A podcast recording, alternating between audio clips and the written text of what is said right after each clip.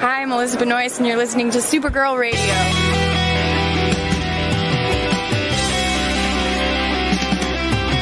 Think the CW are just trying to win the time slot war with Supergirl Radio. Supergirl Radio is going live every night of the week. How do you like it? Is being, becoming a human burrito a plus or a minus? I don't know. It does seem snug. I mean, they say you are what you eat. Oh, oh no. so I do a podcast called Supergirl Radio, and one of our segments is Lena Luthor Boardroom or Ballroom because really? she looks like a boss in this coat.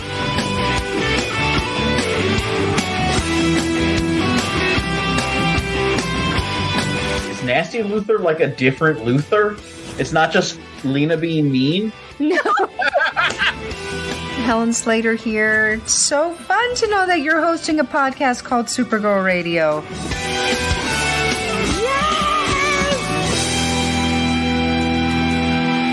Welcome to Supergirl Radio, your source for all things related to the CW Supergirl TV series and the character of Kara Zor-El. My name is Rebecca Johnson, and since my usual co host Morgan is currently enjoying her honeymoon right now uh, after recently getting married, I am joined by Supergirl Radio listener and Patreon supporter Quinn to discuss and review the Supergirl Season 6 episode titled Welcome Back, Kara. And I'm not sure exactly how to uh, spell, well, I know how to spell it, but uh, the punctuation with Welcome Back, uh, I almost said Welcome Back, Cotter. Welcome Back, Kara I don't know if there's an explana- uh, exclamation point.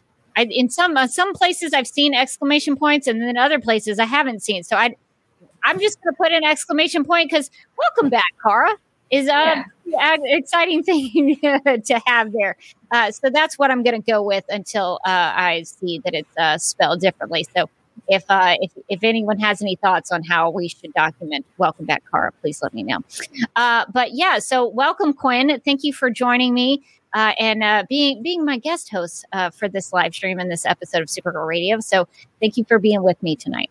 Of course, I have loved listening to you and um, Morgan's shenanigans over the years. So I'm really honored to be here and that partake.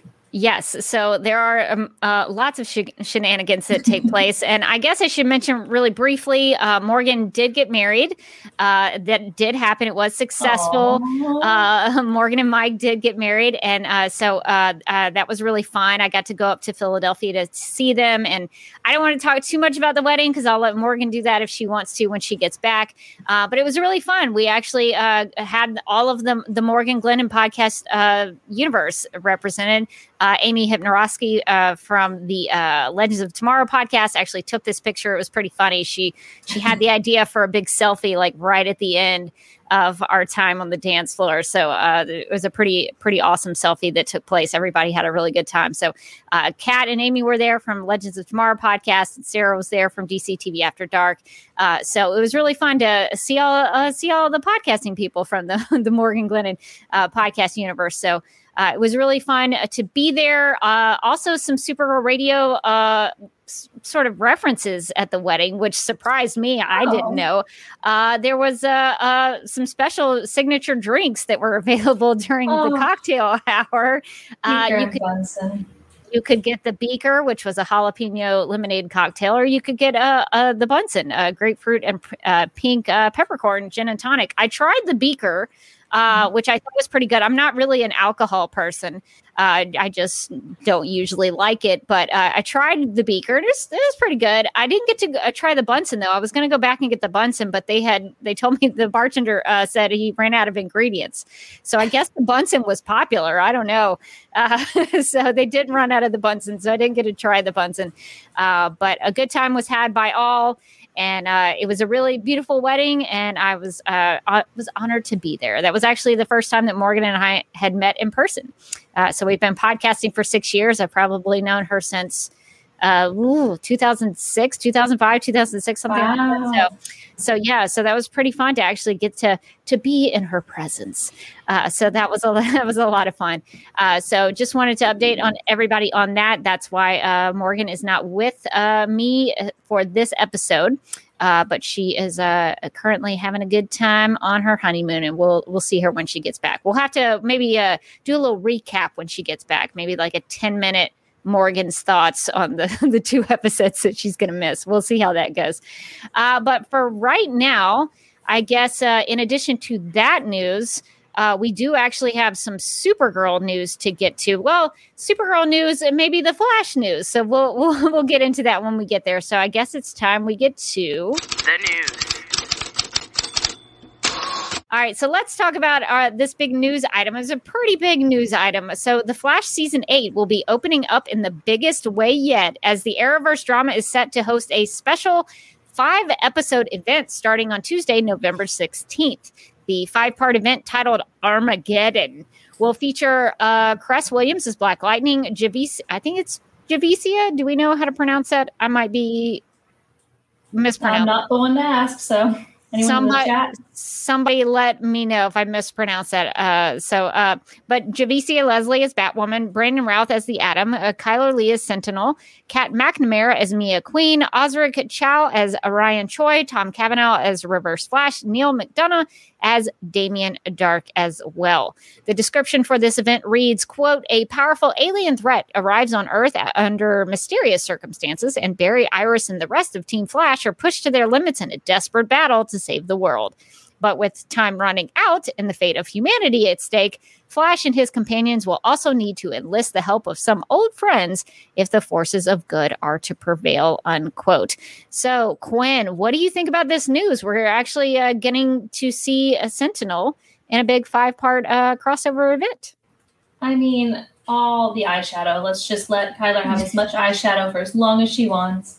Um, this is a very high stakes synopsis here, and I I mean, if anyone can handle it, it's the Arrowverse here. So I think it's cool that they're bringing together so many different people from different um, characters who have already departed their roles. Uh, Black Lightning has wrapped.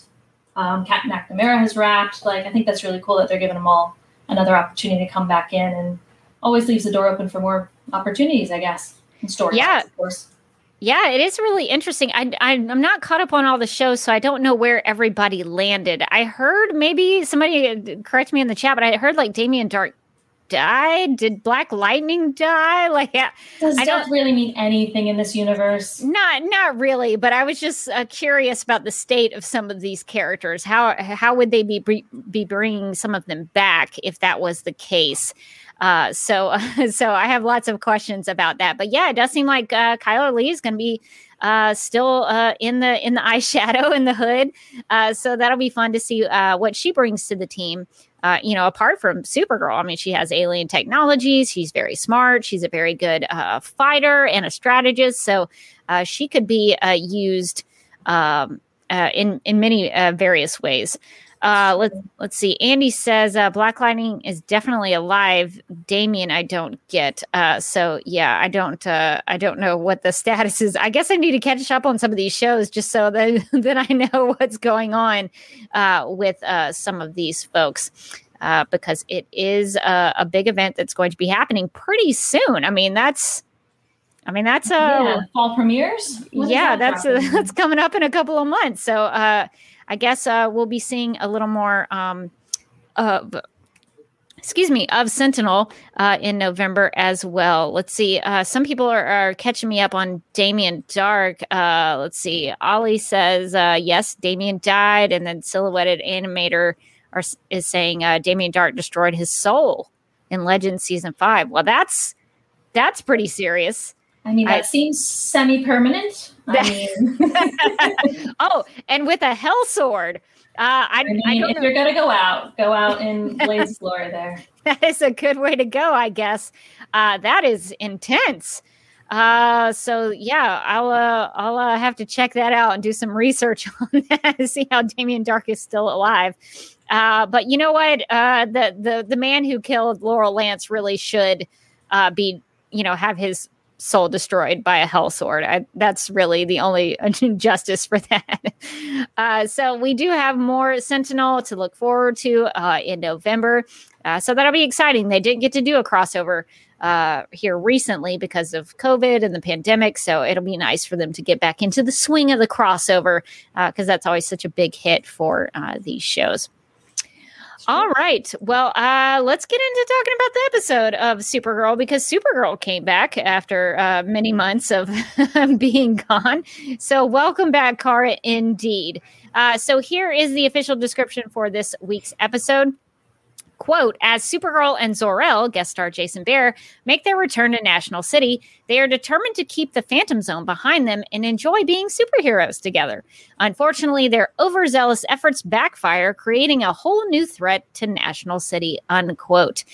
Whew, so uh, that's uh, kind of understating, I think, uh, a lot of what happened in the episode. But I guess the first place uh, we could start um, because it was such a uh, relief to me that Kara w- was such a, a, focus in the episode. Uh, so, Quinn, what did you think about uh, Kara and how she was dealing with the aftermath of coming out of the Phantom Zone? I mean, did we ever figure out how long she was actually there for? Um, but regardless, that was torturous for her. I can't even imagine. Um, but I think she was portrayed appropriately, and that she's gonna have to be going through these feelings for I don't know how long, but I don't know how you'd do in the Phantom Zone, Rebecca, but I certainly wouldn't be doing okay. No, no. I mean, I the, Phantoms definitely messed with her. Uh, I don't know exactly how long she was in there. I think they mentioned in the flashback. I'd have to go back and look that up. Uh, I think they mentioned in the Midvale episodes, like how long it took them to do that. I think, uh, but it see to me, it seemed like it was like I don't know, a week and a half, like, yeah. like it didn't seem like that long to me. But I guess in the in the context of the story, it must have been a, a more drawn out scenario. Uh, let's see. Okay. Uh, someone in the chat, Ollie says, didn't they say in this episode she was away for six weeks? Uh, so yeah, uh, we'll we'll go with that, I guess, uh, for now until we're we're told otherwise. Uh, so six weeks. So that that seems like a pretty that's a substantial. It's a couple months. Uh, so we'll go with that. Um, but I yeah, I really liked the way that they handled Kara's uh, aftermath in the Phantom Zone, and I especially liked in the writing um, how at the beginning of the episode she tells you know Kara tells Alex, you know, I, I never want to hear the word Phantom again. I don't want to hear it in a in an opera or a Star Wars prequel. I never want to hear it again. And um, then when she goes to Catco, uh, she gets thrown, you know, phantoms metaphorically thrown at her because uh, uh, Andrea wants her to write the story about the phantoms, and she finds out that phantoms have attacked the city, and she feels guilty about it, even though she wasn't here or here on Earth, I guess I should say. Um, so I liked the writing in that that it was you know, having her deal with the fact that she had been uh, with the Phantoms and uh, affected by the Phantoms, you know, she sort of uh, she's sort of pushing it away a little bit, I think, at the beginning, and then she kind of realized she had to deal with it because she was, you know, was kind of thrown at her. Yeah, absolutely. I mean, she literally crossed space, time, everything, and got out of that area, was rescued, and then like there had to be that huge relief, and just for her to walk into her normal normal life as Kara um, Danvers and get handed that story and be like, oh, okay, so this is not going anyway anytime soon. um, I mean, you, would hate to see your, your, work and personal life overlap in any way, but this is just a whole nother level. yeah. Oh my yeah. goodness. And it doesn't seem like Andrea is going to be letting up on this story anytime soon anyway.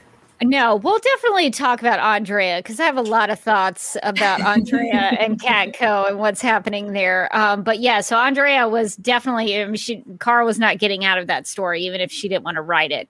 And um, mm-hmm. so I, I, was glad that uh, that the show made an effort to let Alex be the one to help her through that. They they did say like Kelly was gone doing something, and I and for a little bit I was like, isn't Kelly maybe the one to help her with this? Isn't Kelly trained? You know, the trauma specialist and yeah, she's a maybe this is something that Kelly should help her with. But I actually like that Alex was the one to help her with that because we, uh, you know, kind of in the latter parts of the show, there have been fewer and fewer Danvers sisters scenes, and these I thought were so great. They were so oh, good. Yes. So, what did you what did you think about those those scenes between Kara and Alex?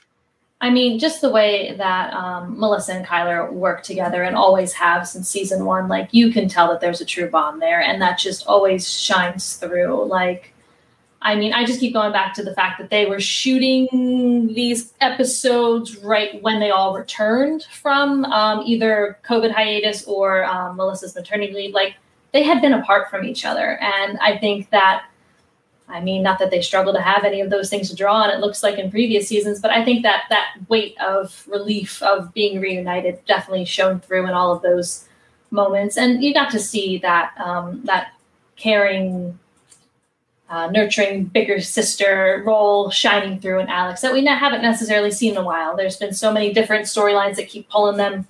They're side by side dealing with all these missions and everything, but um, I mean, this was a, a, bedside sun lamp scene rather than Danvers' couch scene, but it was packed with that same feeling that we love about those two characters. Yeah, and I, I thought it was nice that they the show let Kara deal with what happened to her, but then we, I mean, it also affected Alex uh, pretty severely that you know she kind of felt as that big sister that she couldn't do anything to save her sister and that really drove her in the first uh, half of the season. So I'm, I'm glad that they you know mentioned that. And uh, i saw some people tweeting at supergirl radio about how uh, take the grass got a little call back. So, so, that oh, was man. nice. I'm glad i'm glad we have a reason to um, take the grass again. So uh, so that was nice. I think they they utilized that very well um, and uh, especially now that you know Alex has her mem- memory, because back during Take the Grass, oh, uh, forget that. Uh, yeah, we're we're we, we literally we, forget that. We, um, mm. Yeah, we're not having to deal with all of that, but uh, yeah. So I I, I liked that the uh, Kara and Alex stuff was really strong. And I just sometimes I forget when watching this show when they don't have Melissa with a lot of screen time and and I understand you know the first half of the season you know her maternity leave and all that kind of stuff that's understandable but sometimes I forget just what a good actress she is um, and Chyler yes. put in a good performance in this episode as well but Melissa just when they give her some really meaty stuff to do I'm like borderline like I need a tissue. Like uh, you're you're you're really making me feel things. And so I really like when the show leans into that cuz sometimes I feel like it doesn't and I want yeah. I want more of that cuz she's so good. She is, and she's got that range. She can be that quirky, dorky car that's geeking over a donut or an ice cream cone, and then pull out those like, "Can I have another hug, please?" moments, and you're just like, "Oh, my heart! on both ends of that spectrum. You're adorable, yep. and I just want to give you a hug also. um, but she, I, I've always loved her, and she. there's only so many times she can walk in a scene and do a super pose But gosh darn it, she does pull that off every time she does it oh, too. You know, every time, every time. Oh. Uh, uh, the the moment when she walks out of the the balcony when you know she hits the S and it turns into the crypto suit. Oh, she was back in the game. That was so cool. I loved it. It's a boss move. I, I like that. Uh, I, I, like that. Uh, that visual and the way she carried herself. So yeah, Melissa. I just uh, sometimes I get frustrated with the show because I'm like, give her more to do. She's so good. So I'm really. It was such a relief for me uh, in this episode after so many months of the show not being away. It was like, oh, finally some Kara stuff. It was such a. It was such a a nice thing to come back to. Uh, and I did want to point out something that Julia put in the chat. Um, it was good that they get into the P- PTSD after imprisonment and psychological torture. As many powers as they have, it shows that they aren't truly invincible, that traumatic circumstances sometimes affect them. Yeah, I mean, Supergirl and even Zor-El in this episode, you know, they do have all these amazing powers and they they're physically strong, but uh, but they can be affected emotionally just like any of us. And so I think that's really important to show with some of these super characters. Absolutely. Um, I did love, love that it was Alex, that that was the first person that she really saw waking up. I loved all the reunion bits going on there. And I think he even read that they reshot the reunion scenes. Like, I don't know if they were originally going to go with what they did in the previous episode and then they redid this one, but I just loved that they took that beat to really let her, uh, let Melissa be reunited with her, her super friends, if you will. And um, both as Kara and as as Melissa, and thought it was really really beautiful. Yeah, I think uh, whatever they did to reshoot it, I think it was worth it uh, just because it was it was really good. I mean, each character got to have a moment with Kara, and Kara got to have a moment of having you know been reunited with these people, and so I think that that you know I don't know what they had previously, uh, but uh, what they did was was great, and I, I thought that was um, it was interesting uh, that they kind of started out the episode as a, like a quirky comedic, you know. Oh yes, Brainy, Brainy coming in with the cake, and then it kind of it kind of gets a little serious. So the, the tone shift there was very interesting for me. But uh, I but I love but I I thought, thought that- it was so adorable. I mean, what was it? An episode or two ago, he was doing the back fat tricks, and yeah, like Jesse posted something. He's like, "Yeah, my wife put up with me like breaking a lot of things around my apartment." So like, I hundred percent am confident that Jesse probably like pitched that whole little thing there. That was so cool. Well, and I think it was a, a good way to to to bring into the episode that you know everybody had gathered together to you know welcome Kara home, and I, I thought that was really nice. So it was it was good to see all of them together, and they and they all got to shine a little bit there. Um, so it, that was a that was a, a well worth uh, a- it was well worth for them to have reshot that and really make those emotions shine. So I'm I'm glad that they did all of that. Um, and I guess we mentioned Zor-El uh, uh, briefly. Uh, so Zor-El, we spent some time with him in the Phantom Zone. I don't know uh, enough time in the Phantom Zone for me personally, uh, but we did spend some time with him early on in the season. Uh, but now we got to see more of him and and hear more from his side of the story. So Quinn, what did you think about Zor-El in this episode, and, and even kind of what he was going through? Now, see, I think he had an interest. I liked what they did with him this episode. Like, there's definitely this. Um, I you could pick up on the avoidance as soon as they were like, "Oh, I bet you want to go see your wife." You know, that's been thinking that you've been dead all these years. You know, no rush. I, I just want to take a quick little tour of Earth here, which I totally get. He's he's missed his daughter, didn't know she was alive, and vice versa. Um, but I I I think the actor and I'm not as familiar with the actors I think you and Morgan are, but I thought he brought just enough of that like like uh, he was like what in this high science council or something, so that like pompousness. Um, but like also he was like a little kid, like ooh I have powers. Like there's just enough of both of that going on at the same time that I thought it was very enjoyable. Um, and I liked what they what they did with him throughout the episode. I thought it um, he had his own little journey, like you mentioned before, and it uh, it was a messy one, that's for sure. Yeah, it, it is interesting how they they played the Alura thing and how uh, he. I I guess it it made sense when they justified it as. I, I have some guilt and some shame over not being able to save our people, and and I kind of understood that and why he would sort of avoid the Argo Alura thing, but at the same time, I was like, wasn't the whole deal with Argo like the reason that Argo exists is because of Zor-El? Like he Yeah, we've fallen into a plot hole again. I don't know. I mean, didn't he save all those people? Has no one told him that? yeah, no, well, he knows that she's there in Argo. Like even Lena brings it up. Like I bet you want to get back to Argo. Like duh, even I know this. I'm Lena. I'm new to the Super Friends, but I know that you saved Argo. Um, but yeah, I couldn't remember. Um, I've been reading, uh, rereading some of the um, Rebirth comics, so I, and uh, maybe it's New Fifty Two. Anyway, I did a lot of binge reading, so I keep getting mixed up the storylines of what they actually did in the show. But um, typically, they say he kind of just was like, "All right, you go, and I'll stay," and behind kind of deal. Like, how did? Do you remember how he ended up in the Phantom Zone? Uh, that was uh, so Zor-El on Supergirl. The way it was explained, I think, was that the only way to save himself, uh, because I guess he had stayed behind, and so the only the only way he could save himself was to send him to the Phantom Zone so that he wouldn't blow up. Uh, so yeah, uh, so I think that's how he got there, if I remember correctly. Uh, somebody, if you, if anybody in the chat remembers more specifically, let us know. Um, but yeah, so Zor-El, it was interesting with him because I I I sort of understood his guilt, but at the same time, I was like, somebody just tell him about Argo. Like they're thriving in Argo. They're having a great time. They're building gazebos. They're having a good time in Argo. So I think he would feel a little better about his situation if he knew uh, all that was right and all that was you know saved and and good.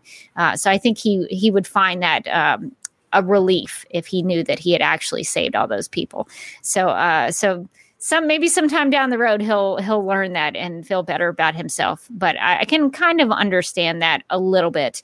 Um, but I think more to the the point with Zor-El, I guess I could understand more of his need to want to save Earth Oh, uh, because yes. you know the uh, the topical the topical discussion of uh, climate change uh, reared its head in this episode. Uh, so what what did you think about that, uh, Quinn? About how you know his his past was sort of playing into his present, and and he he sort of has a moment where he even is talking like his his past is the present because he he thinks he's he he voices it as he's saving Krypton. Yeah, there's that Freudian slip, right? Like, oh, yeah, crap. yeah. So, what, so what do you think about that? I so Daddy Zor-El is just like every other dad. Like, I know how to fix this problem. I've done this before. I've tried to fix this before. So, uh, he just like went full throttle. Like, Earth has weather problems, has whatever. Oh, bright idea. Let me let me do this. Let me hijack this poor Kelex that just got put back together. Or was that under a crisis reboot? Who knows? But like, let me, let me, I got this. I got this. Don't worry, daughter and family, super friends who have been taking care of this. Daddy's here. I'm going to take care of it. And that was just like such, what did they say in the synopsis? Overzealous. He had an overzealous overcorrection. And like, Yes. We've all been there and we all sit there and we wait, wait for our respective parental figures to go, all right, fine, go ahead. Like, it was just so highly relatable. Oh my gosh. But um, I, I felt bad for him. I mean, uh, it, it definitely show it definitely spoke more about his character than like I think any dialogue truly would have done was to like expose him in that like really uh frantic kind of like no no no I need to save Krypton. Oh crap. All right, yeah. Earth, Earth, yeah, totally talk I'm totally good, guys. It's Earth. It's fine. yeah, I think it, it it made sense to me that he would uh, see the similarities in Krypton and Earth and and want to help and and do things differently. Because at this point, he's still, again, does not know about Argo, so he still thinks that everything with Krypton was a disaster and he didn't do anything helpful or productive. And so he's, I think, trying to correct his mistake.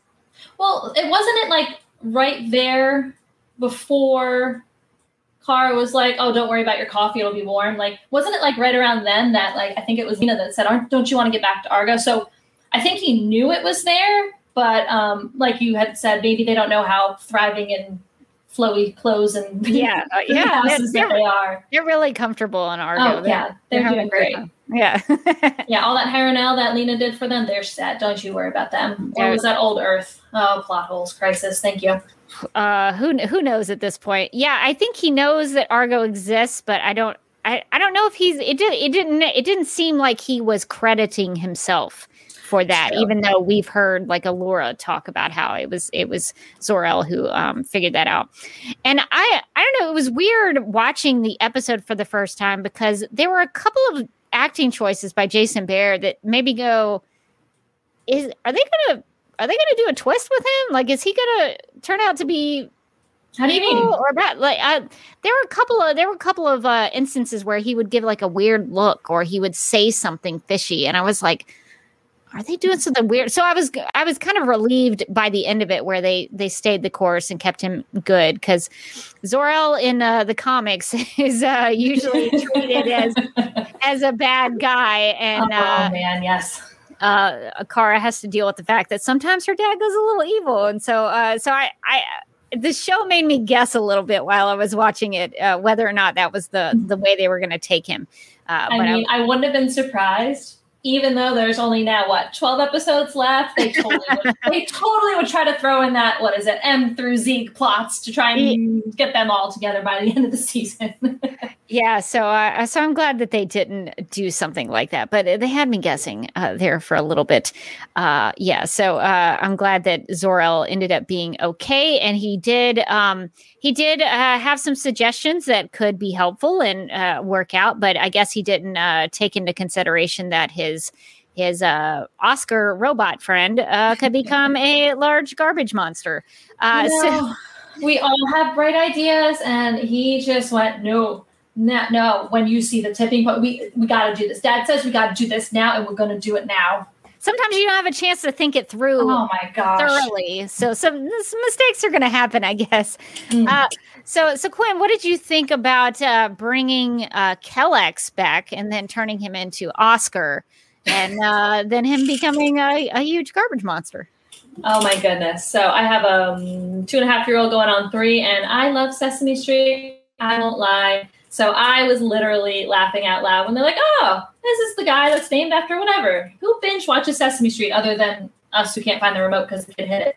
Um, but I, I, Kelex and um, Brainy's dynamic especially cracked me up. Like, um, I saw Zor-El being very um, kid in a candy shop or me in the hardware store, like, oh, I'm going to put this together with this. I'm going to do this. So many bright ideas, so many shoulder pads. Like, Yes. I think that um, he just he just went nuts. Like he's been almost like if he's a science guy and he's literally been in the phantom zone, void of whatever, sitting in his little cave with some rocks. Like I don't know. I'm not too much of a techie, but like there's only so many things you can do with rocks and sticks and you know avoiding phantoms. Like that guy was itching to tinker. Like and he tinkered. He did so. Um, overzealous overcorrection daddy Zor-El thank you very much yeah, that's that's a good point. He would be uh, looking for something to do. He actually could do something on Earth, and instead of being worried about uh, phantoms coming to get him. So that's a really good point. I was so shocked uh, by the Kelex reveal. Uh, first of all, because I, I couldn't remember if Kelex. I'm again, I might have to look this up, but I couldn't remember when Kelex was last seen on the show. I thought they had destroyed him, but sometimes it's hard to tell with the post post crisis uh, universe. Uh, but then to have him be the one to became to become garbage man uh, was such a big twist for me. I was not expecting that at all. Uh, so I really enjoyed that. I I was a little confused. Uh, So Kelex is the reason that someone correct me. Uh, it seemed like he was magnetic. Like were, were things just attaching himself, uh, or was it the parasite that they were talking about? Did you understand that? it was something so they put in some Coluan technology which brainy was ugh, all about but it was explained in a way that like oh this is totally going to convert whatever this crap is and turn it into a different energy and he'll just like you know absorb it i'm sorry conservation of matter like that's all another thing but Yeah. um it was something like he was supposed to be bringing it in and then i i don't know if it just like started like um like a black hole is high in mass right so maybe the fact that he was becoming so massive and absorbing energy that he became his own little gravitational force Oh, um, pulling okay. that crap in at him sorry totally went and slid that over to nerdland over there but no, I um, that, that's very helpful to me.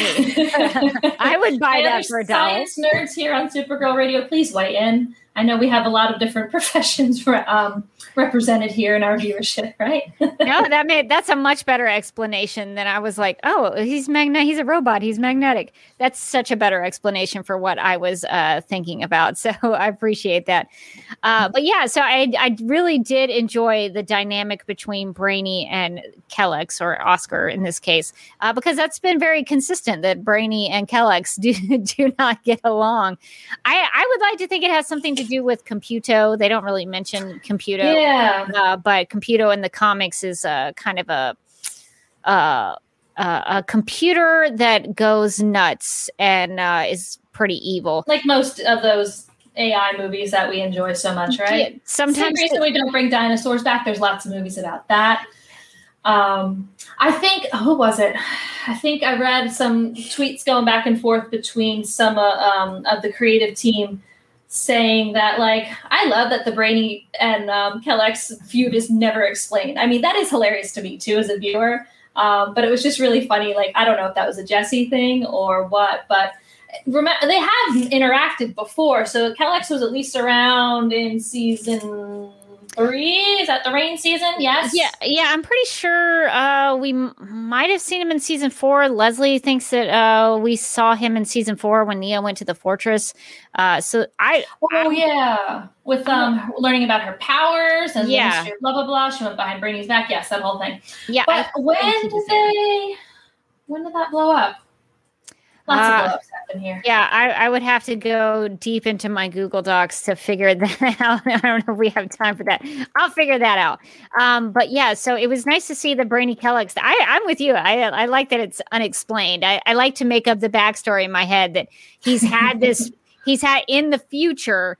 Um, in, in, this is my head canon. In the future, he's had some sort of computer mishap, and it's made him distrust uh, some technology and Some so he- sentient technology. yeah, he, he, he, he sees Kelex as the next potential computer in my mind, and so that that's what I'm assuming uh, is is the reason for his beef with Kelex. But I really really enjoy that. Um, so yeah, I was glad to see him come back. Kelex is always a a welcome surprise.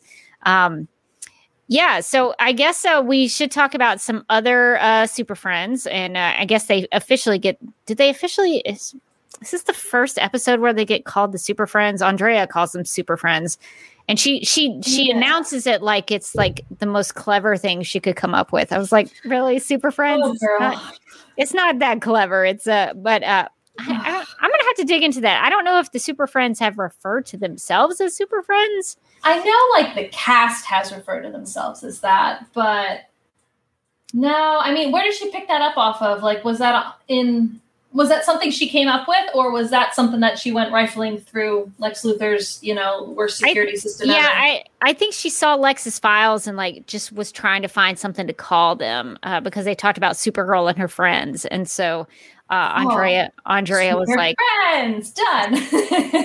so Leslie is uh, saying that when referenced the Super Oh. Friends in the pilot, so.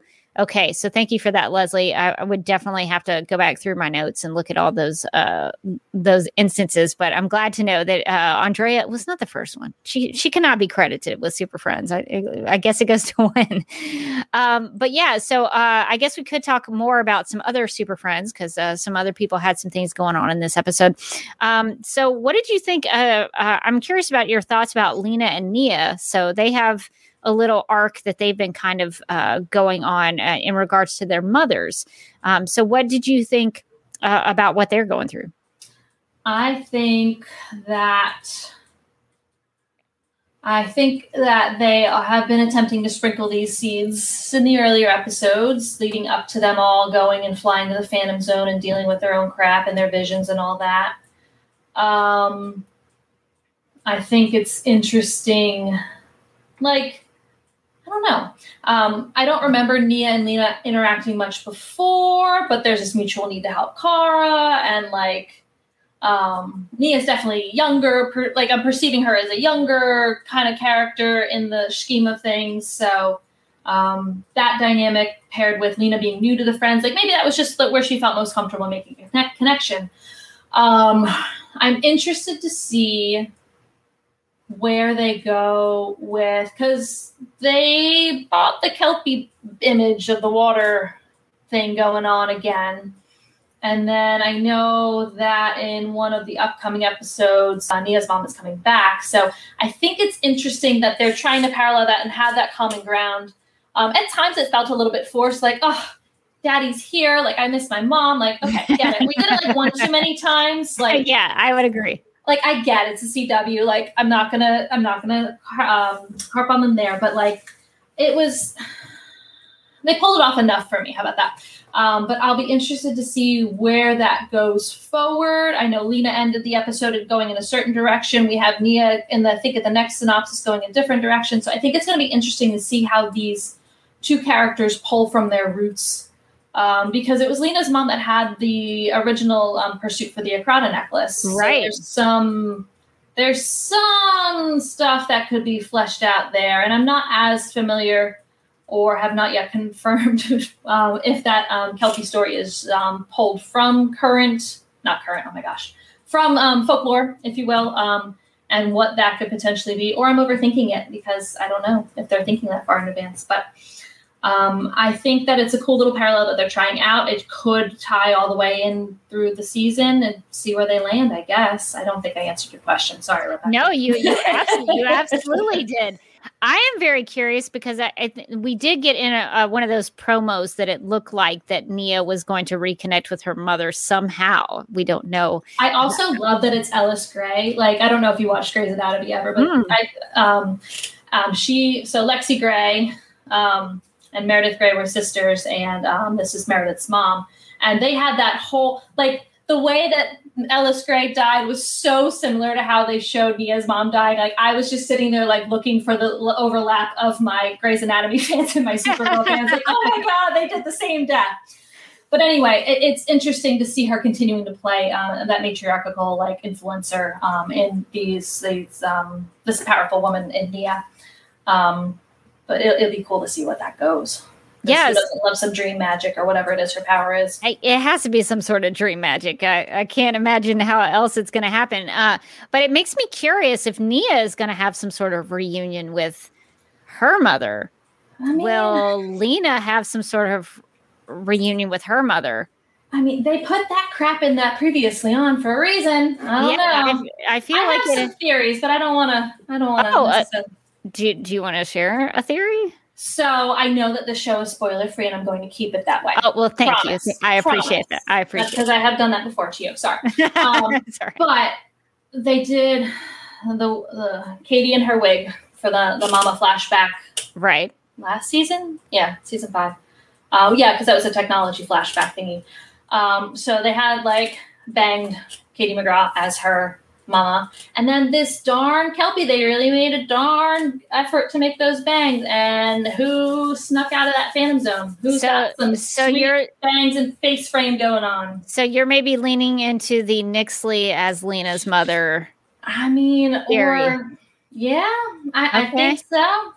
I Okay. will. Uh, I'll plant my flag right here. Let's see where that goes. we'll, we'll see how that pans out. I don't know. It's an interesting theory.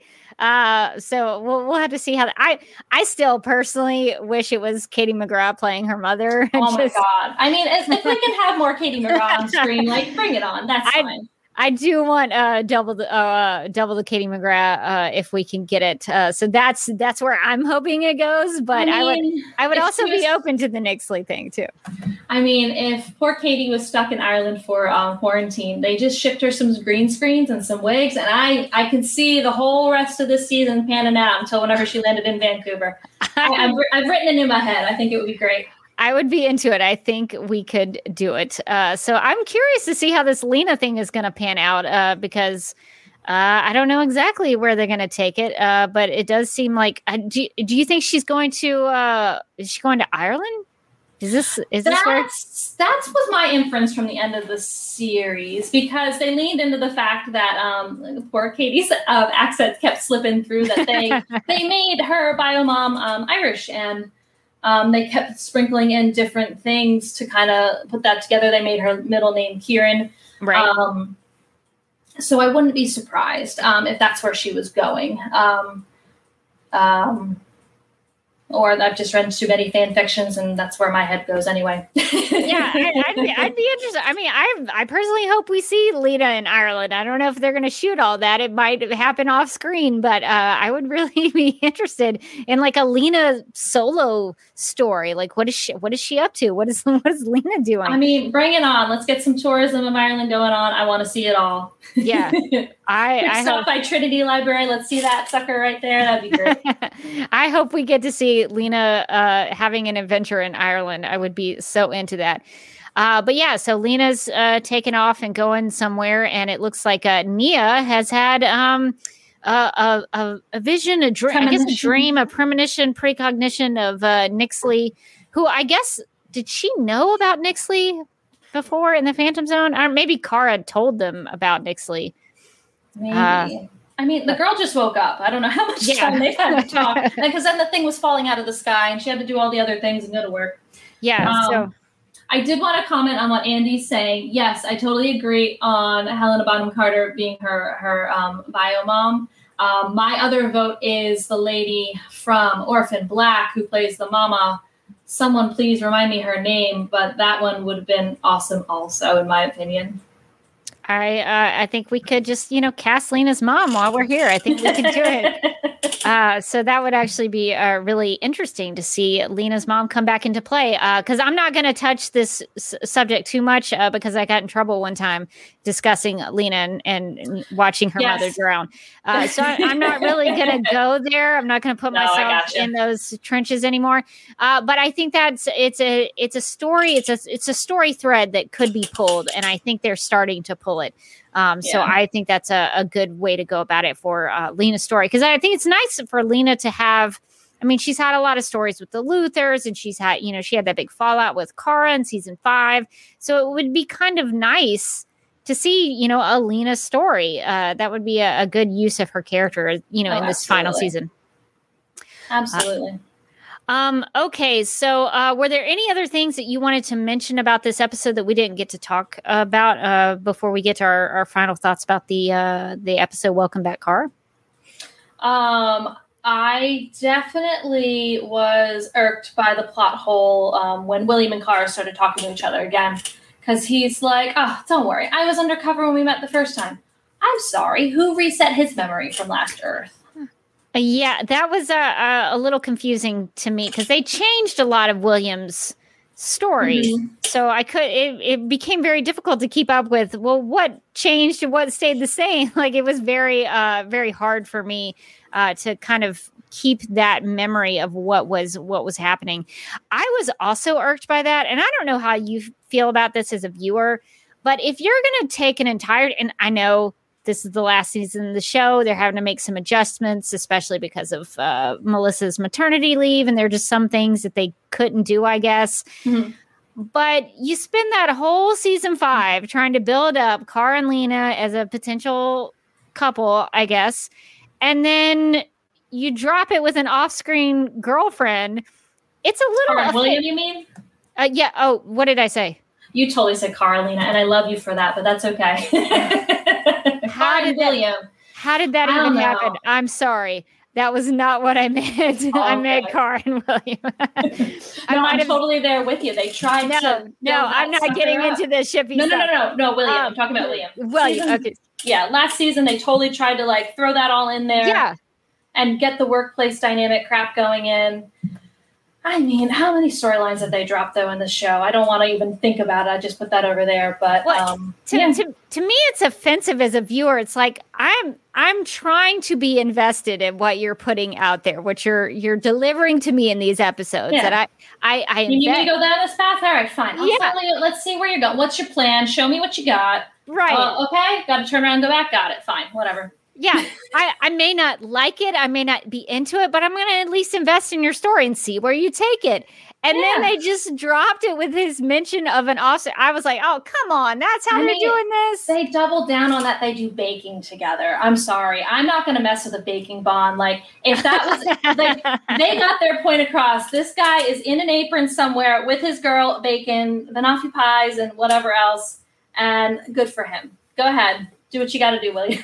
i mean i don't even i don't even mind like that that Carr and William are not going to have like I, I never was like that invested in it. It it didn't really matter to me, but I just uh, it's it's hard for me as a viewer to kind of figure out what are what are they doing? Like what is the hope? I I I have a feeling that you know because I, I was I was for certain that they were going to ride it out with William until the end. I was like they they attached. them- I, I don't want to say they attached themselves to this horse because I'm not going there. Um, but but uh, but I thought that they were just gonna, you know, keep keep it with William and just go to the end. Uh, so I guess something changed. I mean, I, I didn't think they really did a good job with it anyway. So it's not. I'm not broken I'm up not about it. I'm not Like- broke. Yeah. I think that to take away from the baking thing, I think what they did, I think it was a good like, hey girl, I got my baking girlfriend over here. But we can totally still do coffee. And I thought they ended it on a really nice note there. Like, all right, fine, we're coworkers. Like, we don't have to do like I think that was a nice way to have an out for them to not have to write in that awkward workplace tension anymore. Yeah. Um, like I don't know. It's the last season. I want to see cars shine. I want to see them kicking butt. I want to see them do. I don't want the office place. Like, go do your water cooler stuff somewhere else.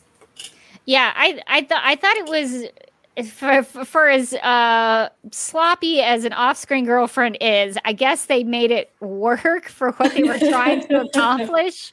Which Um, makes me think it was more than a week or whatever it was. Like, yeah, I mean, if we're gonna go with six weeks, that makes sense to me. That he would be like, "Well, Kara has ditched me. I guess I'll uh, explore other options." yeah. Um, so yeah, I guess that's um uh that's the way they wanted to go about it. But what I was pleased with with the William character, because I I personally like I liked William. I this is not a beef against Staz or the character of William, but at some point he if he wasn't going to be a love interest with Kara, I was having trouble understanding what his purpose was on the show. So I'm at least glad that even if they shrugged him off the canvas to be a love interest, they've still given him a reason to exist within the canvas of the story by having Andrea stick him on the Super Friends story. So it, he at least has something to do. So I guess if if they're going to have William stick around, I'm glad that they're, you know, providing him with a story. Yeah, I mean, I I think that happens, and um, um, viewers of other, even uh, whatever other shows, when they become very ensemble, like I, when I think about an ensemble cast, like I think about Friends, that was a core um, set of characters that, like, nope, they're there, they're not going anywhere. Other people come and go. Like we have that with the Super Friends, but there's always been like either they're a series regular for a season or two and they really try to just like wedge them in there and give them a lot of material um, sometimes successfully. Like i loved Reign. I loved sam. I wish she stayed around for a long time. Um, and like uh, but like i agree with you. Like i had trouble buying in. Like i can buy in with most things. I'm pretty darn gullible. I mean, we're, we're sitting here talking about superhero shows. Like we have some buy-in ability here. Sure, yeah. but um no i agree with you. Like what i hope that they give him a proper send off in that way i'm having a toddler appearance sorry No, that's okay. I, I can, if, if you need me to, I can uh, take you out for a second if you need to. uh, yes i'm going to step off camera right Okay, okay, all right. Hang on, I'm going to remove you from the stream. All right, so we'll wait until uh, Quinn is uh, ready to um to uh come back. Uh, let's see. I'm trying to go through the chat. Y'all are really uh, chatting it up uh, for this live stream. Uh, so I'm trying to try to see if I can keep up with the chats. Moving moving real fast. I might I might have to put y'all on the slow chat so I can, can keep up with everybody. Uh, let's see. Ermgard says uh, they dropped it because Staz was getting hate online every time William showed up on screen. That may be part of it. Um, I, I would personally think that that's kind of uh, unfortunate uh, because obviously Staz is the actor and the and the human being doesn't deserve that kind of hate.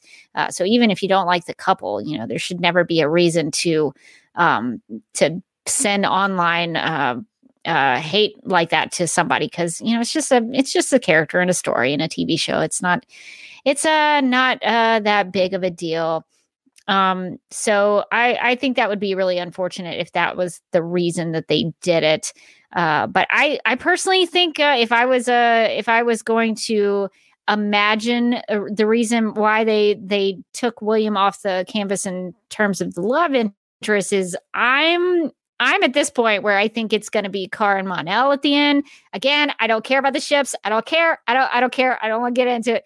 Uh, but uh, but I think that's maybe where it's heading. So if you do that, you would have to remove William from the equation. Um, but that's kind of where I think it's uh, going to go. Uh, but we'll see what happens. I guess anything is uh, up in the air at this point. Uh, th- things are twisting and turning uh, with season six in ways I didn't expect. So uh, we'll see what happens. Uh, so Quinn, are you back with us? yes i may Okay. have a plus one but we're just going to go with it Well, we'll he said we'll- supergirl so i'm happy supergirl supergirl yeah, yeah. Uh, we did have a question from the chat. Um, uh, Paula wants to know: Did you discuss the presence of balloons in the decor of the wel- the welcome party for even think of Brainy? So, so Brainy did have uh, in his fear vision, he had to deal with balloons. So good for him uh, that he overcame some of his own personal trauma. I I mean, 12th level intellect. I mean, maybe that means those tiny boxes are unpacked and he's like, I'm good with balloons now. We're good. Yeah. Yeah, he's really been letting his emotions hang out, uh, even if it led Oh. to some uh, comfort food and uh, and uh, binge eating, I guess. Uh, I so love that he mentioned his little boxes though when he said hi, um, hello to Kara and all that. Yeah.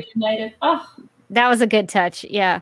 Uh, so yeah, I guess uh, good for Brainy. He's every everyone is dealing with their trauma in their own way. So I'm glad uh, to see that. Uh, let's see. Uh, I wanted to get here. Let's see. Uh, I think I don't know how would you pronounce that. Ale. I don't know if I said that right. Excuse me if I didn't. Uh, says I love that the Supergirl Radio. Uh, love that Supergirl Radio is a fandom drama zone, uh, drama free zone. Uh, but the Lena Kara slip made me laugh so much. I honestly, I I've been going like a mile a minute. I had a lot to do today. I actually rushed home to do this live stream, so like my brain is uh frazzled a little bit. So I'm-.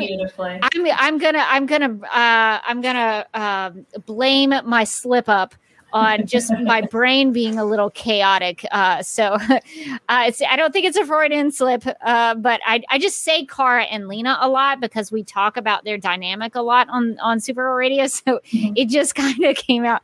Uh, but yeah, it is kind of funny because I don't I don't care. Like I said, I don't care. Yeah, Uh, and that's but- I do love. I share this opinion too. Like I, I, I started listening to you guys after season two, and I literally was sitting there like it ended, and I looked at my wife, who who does not care about this at all. She will tolerate it. She loves me. I rub her feet. It's all good. Sure. But I'm like, I like really want to talk to people about this. She's like, uh uh So she's like, there's got to be a podcast. So she actually, it's all her fault that I'm here. Oh Um, well, well, thank you. it's been it, it's nice to have that step away because I I do enjoy um the the ships and all that. I enjoy Kara Sure. together. I think they're beautiful. I'm a queer woman myself. I mentioned my wife, um, and I, I was really um, I loved Alex's coming out story. That was another big reason that I ended up so deep into the show in the beginning. Um, but I again like the Twitter is an awful place sometimes, and sometimes I'm like, all right, I have way too many things going on in my life. I see that this is making you all spiral here. I'm going to put you down. I'm going to listen to my weekly Supergirl radio thing and actually try to put together whatever the heck the writers are trying to put together for a plot. like I like just being able to talk plot, and and uh, for whatever that is, I, I love the purpose and the void that you guys fill because there are plenty of uh, other areas that I can explore, um, like fan art and different things like that that I love about the different little corners of this wonderful Supergirl fandom that's there. So Yeah, I, I, I, don't discourage people from shipping things. Uh, I just personally have not had uh, good times with that in other fandoms. So I just try to, you know, oh, stay with the club. yeah, so I, uh, I, I, I, I, and I know Morgan feels uh, uh, the same way. Is that you know we're just we're just here to talk about the show. We're just going to talk about it. So hopefully we do uh, provide a, a positive place to do that. So we'll we'll definitely talk about you know uh, the relationships on the show. Uh, but uh, we we try to keep it drama free and a little fun, a little goofy here. Oh, Uh, gosh, So that's uh, that's uh, where where we kind of come from. We just we just want to have fun with the show. Uh, so I think that's a it's a good way to go about it. So hopefully everybody else you know gets uh gets that out of it that we you know provide the, a, a place to just enjoy the plot. And I think it it is uh, something that needs to be talked about the plot sometimes. or, we, it Where is where did this end? Uh, okay, that's a lost plot point. All right, put that over there. Yeah, yeah. Oh my god. So we we do have to really dig into that to really figure out what's going on in this show. Um, yeah. So the William thing, not crazy about how they they they're doing a lot of things off screen. Uh, this in season six, which uh, is very frustrating for me personally. But uh, I guess they're having to work around some things. They Uh, always try to take on so much every season, and God bless them. But uh, um, it's it'll be interesting to see how they tie all of this up. Yes, uh, we'll we'll see how. I mean, we're we're getting. Uh, we're I guess we're middle of the road, uh, almost to the the mid season, I guess. So, Uh, so we're we're we're getting there. So we'll have to enjoy every episode as it comes and really relish in it uh, as we as we have them. Uh, so anything else before we uh, wrap up our final thoughts? um, I made my own Google Doc. Let's see. I guess I guess we didn't talk much about Andrea. Uh, the thing that Oh, I yes. the thing that I uh, wanted to mention uh, was that she was so concerned about Catco's, you know, drop in the rankings. They're number eight, uh, and she's not happy about that. She wants to be number one, and she was blaming it on other things. And I just, I wonder if I was asking, like, if I was in the room with her, I'd be like. Andrea, do you think this has anything to do with Catco's tie to Obsidian North that created a mind control device that almost uh, killed everyone in virtual reality? Do you think that that maybe, maybe, maybe that has Ding, something ding, to do? Uh, but I- was Obsidian mentioned at all in this episode? Not No. at all. So I personally like if I was a real per like if I was a person existing in the Supergirl universe, I might stay away from Catco because of the mess with the virtual reality. So I just assume that most of National City is like, oh, let's not use their services. I mean, it sounded like Kelly had a different job. So there was like something I can infer off of a little nugget there. Um, but no, I was sitting there going, okay, one, you totally goofed this up with your launch there. And Leviathan, that word wasn't dropped once this episode either. Who remembers Anyway. Leviathan? Not a big deal. Um, and then that hard, hard pivot, like, oh, no more clickbait. We are hard hitting. we are hard hitting journalists again, ladies and gentlemen. Or I'm going to replace my whole staff. After she made a whole stink about, nah, y'all are on a big old contract. You're not going anywhere. Don't take this out on your employees, Andrea. Oh this is my all on you and the VR technology. Don't blame this on them. Mm. Uh, yeah, no, it does. I am. I am glad that Kelly has a different job. She doesn't have to. I, I don't know what she's doing. She could do anything, Kelly. Uh, she, Uh, social work, I think, is what the chat's Oh, okay. us. So, so uh, Paula says social worker Kelly. Uh, Nicole uh, Rodriguez says Kelly is a social worker now. I think that's uh that's fitting. That uh, plays to her strengths and what she's trained in uh, versus uh, VR technology, which seemed to be uh, something that was outside of her her background. Uh, so I'm glad that she's getting that opportunity. I mean, I also wouldn't want to be getting therapy from uh, an IT person. No offense to any of my IT peers out there. Maybe those IT people are very wise and have a lot of life experience. you have your skills over here, and we have our skills over here. Yeah. All there is to it. So I guess that's what I wanted to say about Andrea. That I was, uh, uh, I think she hasn't explored all of the reasons why. Maybe she needs to do like a like a customer survey about why people are not really buying into Catco and what they're what they're doing. Because I think she would find that very, uh, very eye opening Mm. if she explored all of that. So that's that's uh, my feelings on Andrea at this point. I, I guess we could mention also that she uh, was Acrata for a little bit in this episode. She uh, used the medallion to break into the Luthor mansion uh, to find Lex's files just laying on And isn't there that weird? All right, I'm going to remember a plot point from last season or earlier this season that there is consequence for wearing the medallion. Like you lose something when you gain something, right? I think that was part of a yes. That seems familiar. So I guess she's going to make her own little little um, shadow monster somewhere using the Oh. for personal gains. There. Oh, I Um, yeah. I mean, do you think that they would ever turn Andrea evil? I mean, I don't know. I don't know what they're doing with her either. She's lovely. I haven't seen anything uh, negative about the actress. I know you said she was on Dallas at some she, point she there. was definitely on Dallas, part of that Dallas bingo. Um, but uh, it'll be interesting. Um, I don't think she. It was interesting. They tried to li- make her a little bit Cat Grant ish in that trying to command that boardroom, and I'm like, girl, no, that's not your game. um, but she also doesn't have enough of a.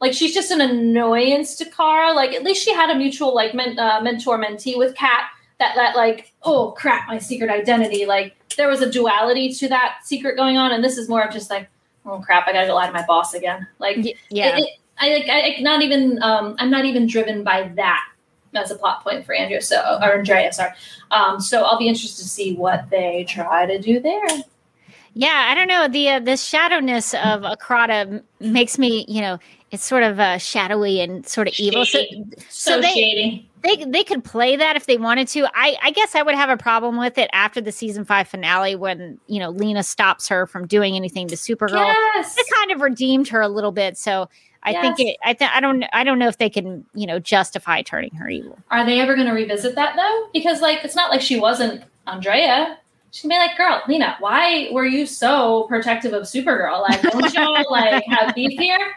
Also, who are the Super Friends? Any ideas? What do you think? yeah, that is going to be quite the storyline to see how uh, the Super Friends deal with Andrea coming after them. Uh, so I guess in that way, she's sort of she's at least an antagonist, I guess. There we go. Even if she's not evil. All right. Well, I guess uh, final thoughts, Quinn. Uh, uh, did you like this episode, or did you not like this episode? I, I for the most part, like also, I have been starved all summer. I've been looking forward to this. I'm so happy to see all of my favorite uh, super guys and gals on screen. I enjoyed it though. There are certain episodes that leave me like, oh crap! Like, come on. I wish you did more for me, but it had it had some humor. It had the heart. Um, it had the reunion. Really was just so lovely, and I can't wait to see. Um, I, I I can't wait to see how Lena and Kara kind of come back together and reconcile. Um, like the just the guilt on her face when she hugged Lena or hugged Kara, and the fact that that was the only time that um, Kara really spoke in that whole little uh, exchange of hugs and stuff. Like I I'm interested to see um, the next time that they're together how that plays out because Lena's like you see how torn up she is. Like it's she blamed herself for sending her there or Lex sending her there.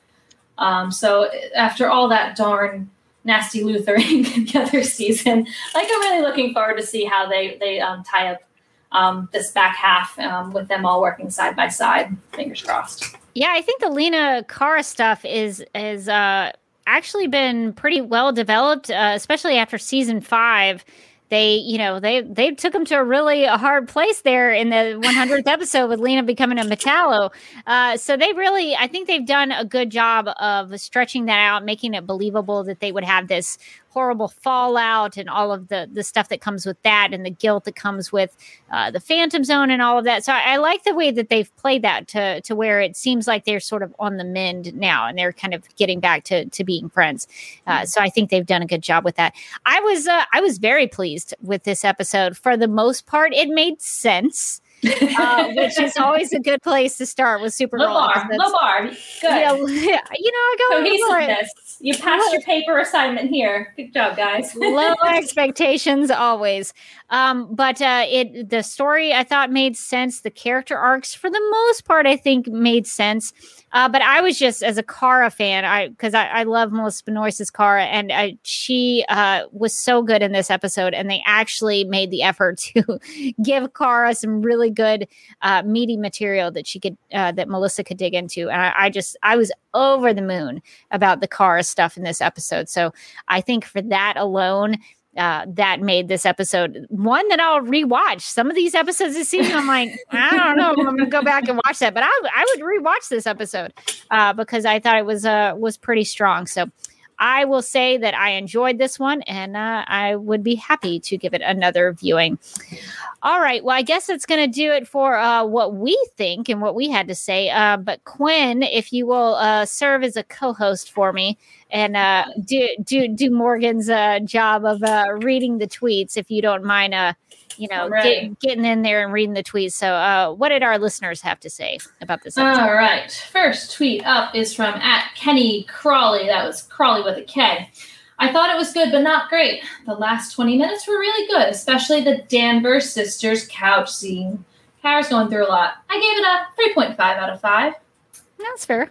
Next one is at KCLYLE1.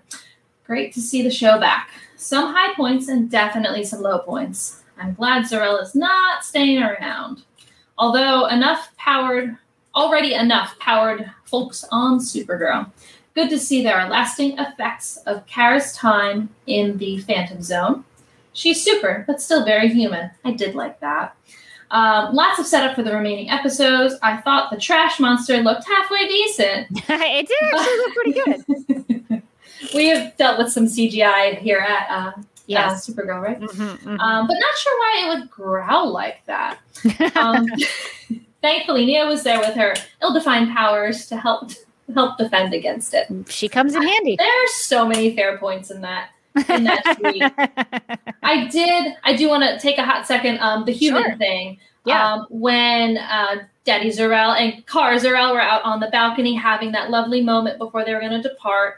I thought it was very, very touching their interaction there. And then Lena walks up. She's like, "Time to go," and they had their they had their moment there. Um, but it, I was sitting there and I'm like, that should have been John. That really should have been John. But I'm like, oh my god, that's Space Dad, and this was her actual dad. So it was Yeah. a nice, like it had the same flavor to it. Um, but you know, Zor-El dropping human truth bombs after only what, maybe a day on Earth. All right. You picked go for it, quickly. science dude. All right. At K Ray, R A E E, I was so worried the whole season was going to be about climate change. but luckily, it seems that's not the case. The Danvers sisters can ending made me cry as usual. Very true. Car and company dealing with trauma. Three question marks. This is new and exciting. that took a weird turn. My favorite thing is Katie just giving up on the American accent altogether. I mean, I I don't know about you all, but Katie has a, an audiobook out there, and her voice is lovely. So whatever she wants to do, that's fine with me. you know, lean into it. Uh, I'm fine with it. lean in. Got it.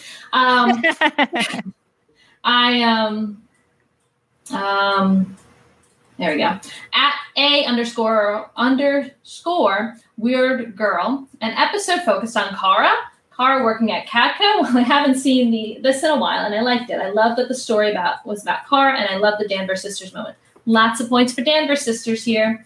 I just hope the storyline with the Phantom Zone doesn't just end with ah, and Car forgot about the Phantom Zone at the end. yeah, that could happen. Very valid. Oh goodness.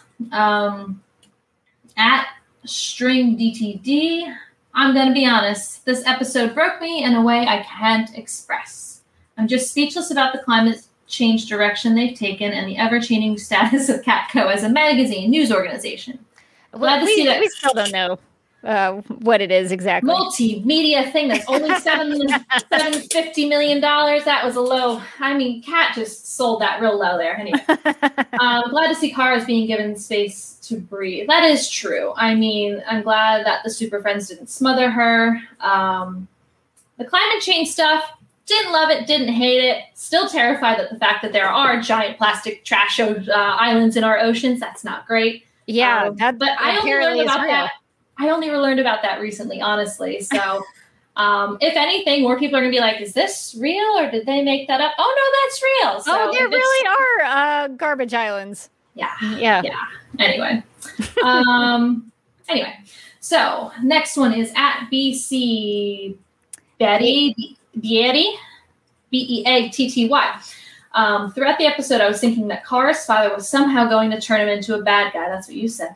His arrogance was his downfall, just like his brother. Oh, yeah. I mean, these these these brilliant Kryptonian men take a hot minute there. Uh, Jor- Jor-El sort of got a mention in this episode, which was nice. Uh, yeah, that- yeah. That, that that mention of uh, Kara's uncle. Ah, yes, yes. It'll be interesting. Uh, I'm not watching any of the Superman and Lois. Are you? Uh yes, I have watched all of the episodes. Yes, Nice. I'm Uh, saving it. So uh, now that it's all wrapped, I'll watch it.